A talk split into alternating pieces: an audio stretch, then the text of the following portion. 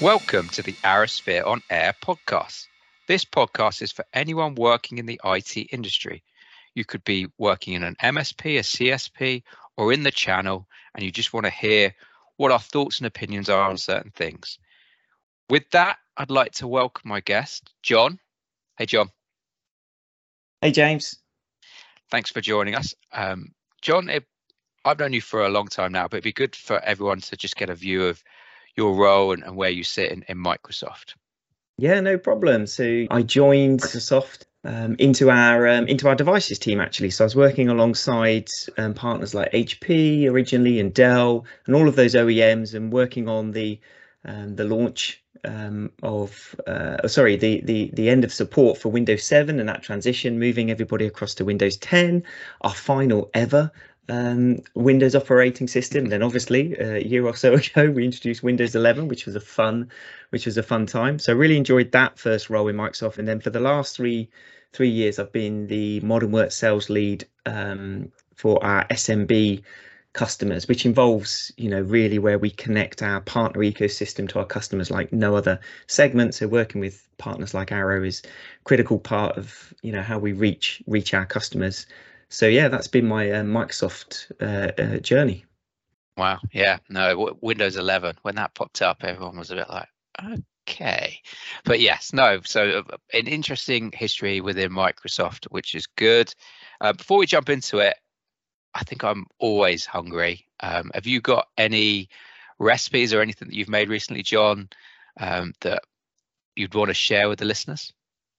Yeah, sure. So um, I'm actually uh, vegetarian.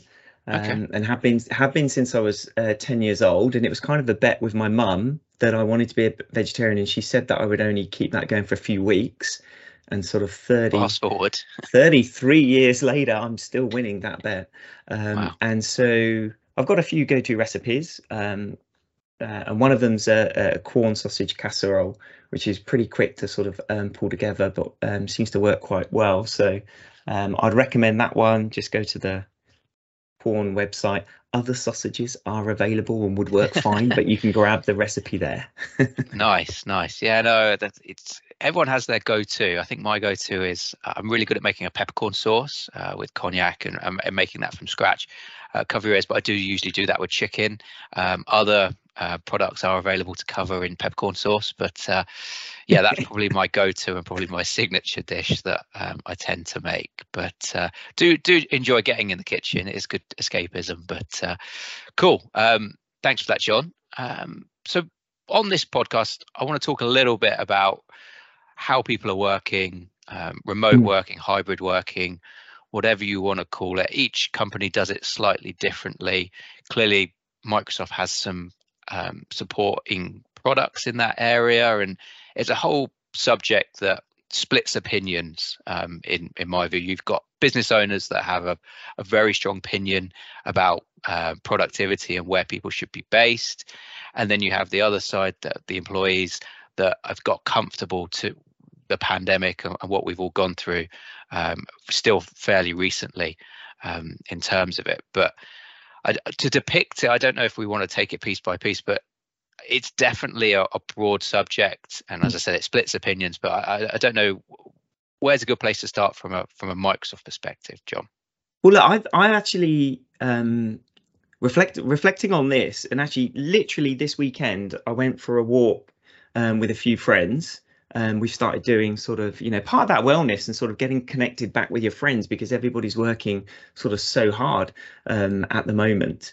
Um, and one of my friends his wife works in hr i was talking about um, her business very large pharmaceutical business which has the ceo has started to have that sort of paranoia about the productivity of the team that are working, you know, remotely, and is actually just enforced very recently, a few months back, a uh, a, three day um, a week um, uh, requirement for people to work in the office, and quite a large um, amount of the uh, the workforce that they have are not following that guidance at the moment. The HR team are trying to work out, you know, how to enforce it.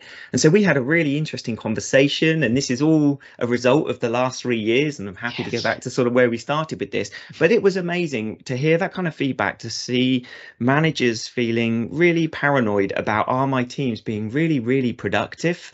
Um, and then I'm not obviously super close to that particular example, but how much data and insight was that CEO using to sort of form that opinion and sort of drive, you know, that requirement to come back into the office? And it really brings in interesting subjects around, you know, wellness for people, engagement for people when they're working from a hybrid perspective. Because I think we've learned a lot of things in this journey um, that started all the way back in in in COVID and obviously, you know, I started this role in the January um, before um, the original COVID lockdown in that March period. So I was in this job for for a couple of months in the office, sort of three times a week, vibrant office, lots of people there um, in my team and other teams, and all of those kind of, you know, going for coffees and chats and all of that kind of social um, connection that we had alongside doing our job. And then overnight we went bang into that sort of remote working. And so then the, the, the, sort of three years in that in in that time period we've we've everybody's changed their opinion. It's been really fascinating. But it was just amazing that that literally on sunday this week it was a big debate. How do you enforce people going back into the office and my reply was i'm not sure they're asking the right the right question you know at that point but it's yeah it's it's a hot hot topic yeah and i, I can think of a couple examples again, similar companies, um, talking to friends, talking to people that I've worked with in the industry, and yeah, that enforcement doesn't really have the desired effect. And yeah, what data points are those CEOs or business owners pulling on to make those calls and rationale to say, we need you back in the office because we and it might be just looking at a spreadsheet and going well we had all this growth in this period prior to it let's revert back and, and people's priorities have changed um, mm. because of what we've gone through and you have to be flexible to that um, and you know well-being you've touched on it everyone's got used to having time and uh, and going back to my earlier point the, the divide is sometimes uh, become very hard to distinguish between your work life and your home life because if you're if you're doing this hybrid working or mm. remote working it's sometimes hard to distinguish it and you can feel lost um, to the connection to the people that you work with and yeah i, I think a blend is the way forward um, you know not enforcing people to come in the office but giving that being inclusive of others to say hey we're going to do this in the office but there is the possibility based on location based on timing to join remotely and, and that's where technology plays a huge factor in it because then you've got the ability to connect people together based on location. But yeah, yeah it, so go on, John. Yeah, sorry, I, I was just going to say, I think that the key point here is um, there is no one size fits all, and it's all going to be unique to the culture of that business, the industry of that business, you know, and ultimately businesses want to make sure that people are getting as much time as possible to innovate and to create um, new things, and that will be individually and that will be um, in teams as well. And we know from the last few years, it's been amazing how the adoption of teams, right? You know, 20x growth, I think, since 2019, 300 million people using teams daily at the moment um, from the last stats that I saw. So phenomenal growth in the in this solution, which primarily people thought was a um, you know a you know a work remotely solution but it's a hybrid solution so people can connect from anywhere. But then when you look at the productivity of people in this sort of I think it's over 250% increase in Teams usage. It's actually getting too much. People are spending too much time communicating, looking at emails, chatting in Teams, those types of things. They're all good things to do. But sure. if you're really going to be creating space for personal focus, for team focus, for that kind of innovation, then we probably need to do some work and create some um, uh, intentional ways to free up that focus time for our teams because I think that is where we we're seeing people sort of become frustrated and that's where managers will start to have that doubting in terms of well I can't see my team together innovating. Um, and so we need to address that understanding that we still think the right solution will be a hybrid solution for for most businesses out there. Yeah and you, you're right in what you say. There's been an abundance of Teams users and the adoption of it over that period, but it's continuing still in that same vein, even in this flex uh, this flexible hybrid working model because it's being inclusive of, of location. We, have touched on well-being and yeah, that that's the bit that I think some people can potentially feel burnt out. There's uh, you know more people are working from home, and that well-being element is is super important. Is super important. I actually use uh, insights a fair bit um, to to kind of look at some of the content that's available within there um, to detach from work a little bit because even when you know uh, it's holiday season even when i go on holiday it takes a little while to get out of that work mode and into a holiday mode but there's there's stuff built into insights and um, some of the microsoft products that helps with some of that well-being which is instrumental in in helping me to detach from work and try and have that separation. The wind down time i don't know if you've used that yourself john but mm. some of that is really useful to actually use it. But the product sets within there there's, there's there's broader ones that can be used as well on a on a wider scale but it's it's good to try and use these as much as mm. possible.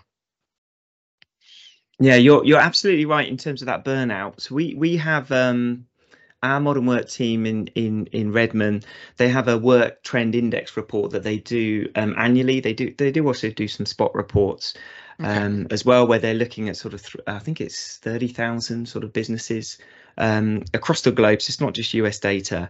And one of the reports they looked at was around hybrid work and to see if it's, you know, is it really working and how's it working? And to your point around burnout, I think um, from those that were surveyed, 48% of employees said, look, I'm nearing burnout. Um, and 53% of managers said they're, they're, they're, they're, they're getting burnt out at work.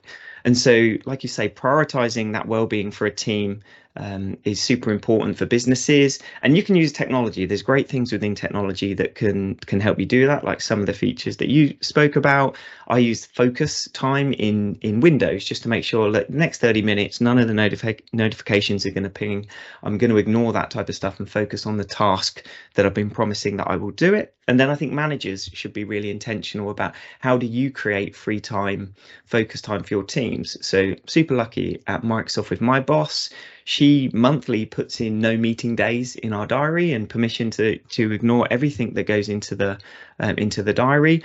And also um, uh, her manager as well across our entire sales org that I'm part of, we have Wellness Wednesday. So two hours every Wednesday that is locked out of the diary, right? So w- when your leaders are kind of signaling how important this wellness is, and then also intentionally giving you time to focus or walk away, and you know, and sort of go walk the dog, ride the bike, do something just to kind of rebalance. It's ultimately better for you because um, when you come back, you do feel a bit more focused, a bit more um, adjusted to it. And so, yeah, we've got to use technology, and then managers have got to create um, those opportunities, right, to to make sure staff are feeling um, well appreciated and giving themselves time to uh, to uh, to refresh.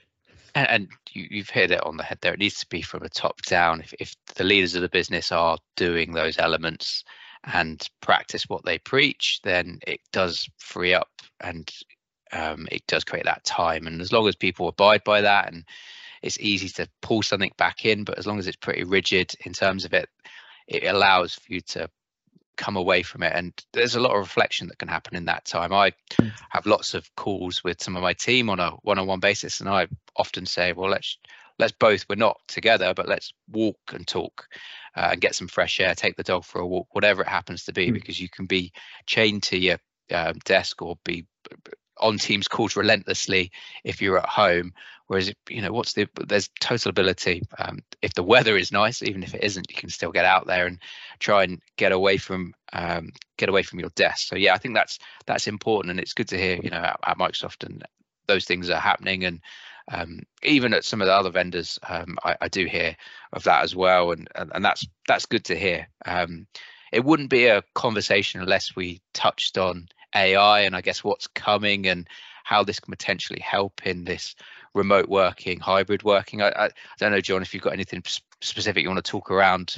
Uh, I guess Copilot will come into it in some degree, but um, can't get away from AI.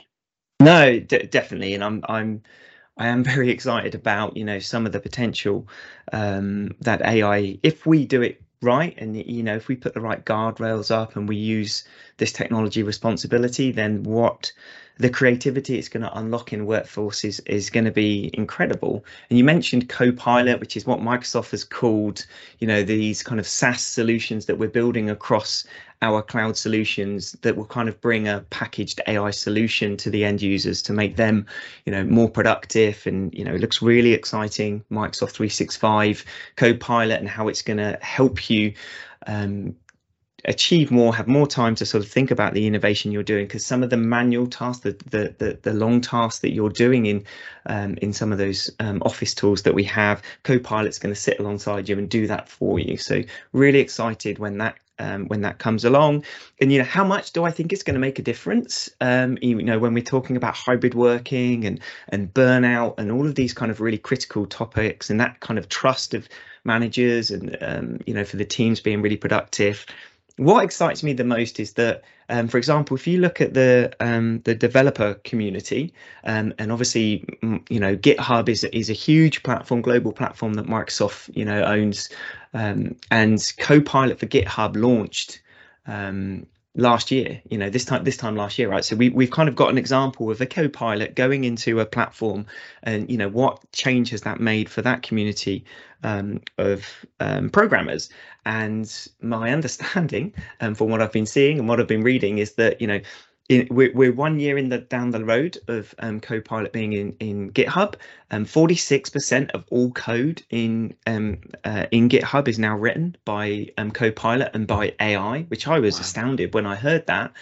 Um, and I think for some of the particular pro- programming language, it's more like sort of 70%, um, but as an average, um, you know, just under 50%. And then when you talk to some of those um, programmers, you know, what is that allowing you to do? And I know the chief engineer at Tesla sort of wrote a blog um, at um, the beginning of the year sharing his experience saying, look, 80% of the code that I'm writing now is written by Copilot. It's all stuff I know how to do. It's very time consuming. There's no kind of value in that for me, but Copilot does it. I'm now focusing on the 20%, which is where the innovation for Tesla comes through and that kind of real change. So I think hearing how transformative AI has been for those programmers and knowing that it's going to come down the line um, for Microsoft 365 and for Dynamics and lots of the different products, security as well. You know, it's really, really exciting the kind of change that that will make. And again, I don't think it's, it's not going to replace, it's going to sit alongside you and it's going to allow you to really focus on the bits that are different. And ultimately, the performance of a business is totally going to be this connection of how productive am I and how engaged am I. So I think the AI is going to come in and really drive that productivity piece. And then the engagement again comes down to the managers. Use the tools that you have. You know, have you got your people really closely connected to the objectives of the business? Do they have, you know, really closely connected objectives to the missions, those OKRs, those key um, results that you're looking to develop. Because if you keep great engagement and then look at the signals that you can get from products like Viva Insights, ensuring your people are not working too long, you know, then you're really going to drive the performance of your business. Um, and so I think it's really exciting how we blend um, the tools that are coming down the line with the potential of the future creates huge opportunity for Microsoft partners and all the vendor communities that are out there to sort of bring that to life. It's confusing for customers. There's so many different options, but translating that into, you know, a strategic decision for that customer and then supporting them on that journey as they deploy those services and really getting the value, it's going to create huge opportunity um, in the in the ecosystem. And I truly believe that's going to be more value that's going to be built on top from professional managed services than they need to spend from a from a vendor point of view, which is which is great for Microsoft because we want to see the value of the tools we're putting to the market to be realized. Um, and this is a great moment for us to to do that. No, yeah, and there's abundance of stuff there that you've talked about, and it's like you say, it's all about the engagement and using the product sets that are there to judge where people are and putting the right structure around it so they feel supported because that's the way forward. Now, I think we've covered a fair amount here, John, of you know where where it's going, and and, and great that you've touched on you know what the opportunity is for partners. If you were to leave like a, a salient point um, from this, you know, I think the my takeaway from it, at least anyway, is that there's there's an abundance of opportunity um, in this for remote working, hybrid working that Microsoft can assist with. But I guess from your perspective, what else would you add to that? To just as final comments. Well, look, I think um, you know we're. I'm very excited. We've got Microsoft Inspire this month in in July when you know yes. we're going to update all of the Microsoft partners on some of the latest um, thoughts, products, solutions, uh, programs that we've got. So I encourage, you know, if you're in the Microsoft partner ecosystem, then um, go search um, Microsoft Inspire um, online and you'll find it. Um, go start using some of the tools that are out there already. Um, so, for example, with um, the Edge browser, you know, you've got the Chat GPT Bing plugin available there, and you can start asking your browser some really interesting things. And that is going to be the modern way of searching. Right, so you can start to play with these tools um, uh, uh, I think is really fascinating. And then the last thing is I mentioned the Work Labs report that we have, and there's some really brilliant studies in there, really insightful for partners and customers out there to sort of Microsoft sharing some of the learnings that we've had and insights we've got. So if you go to microsoft.com slash work lab, then you'll find all the studies in there. It's a great one on, you know, how to make hybrid work. There's a great one around, you know, will AI fix work? So there's some good um, thought-provoking content there. So it's kind of the three tips that I that I give the audience. No, that's been really useful, John, and yeah, definitely worth checking out. Um, and yeah, appreciate taking the time to speak to us. No Thanks problem, again, James. Anytime. Thank you. Cheers.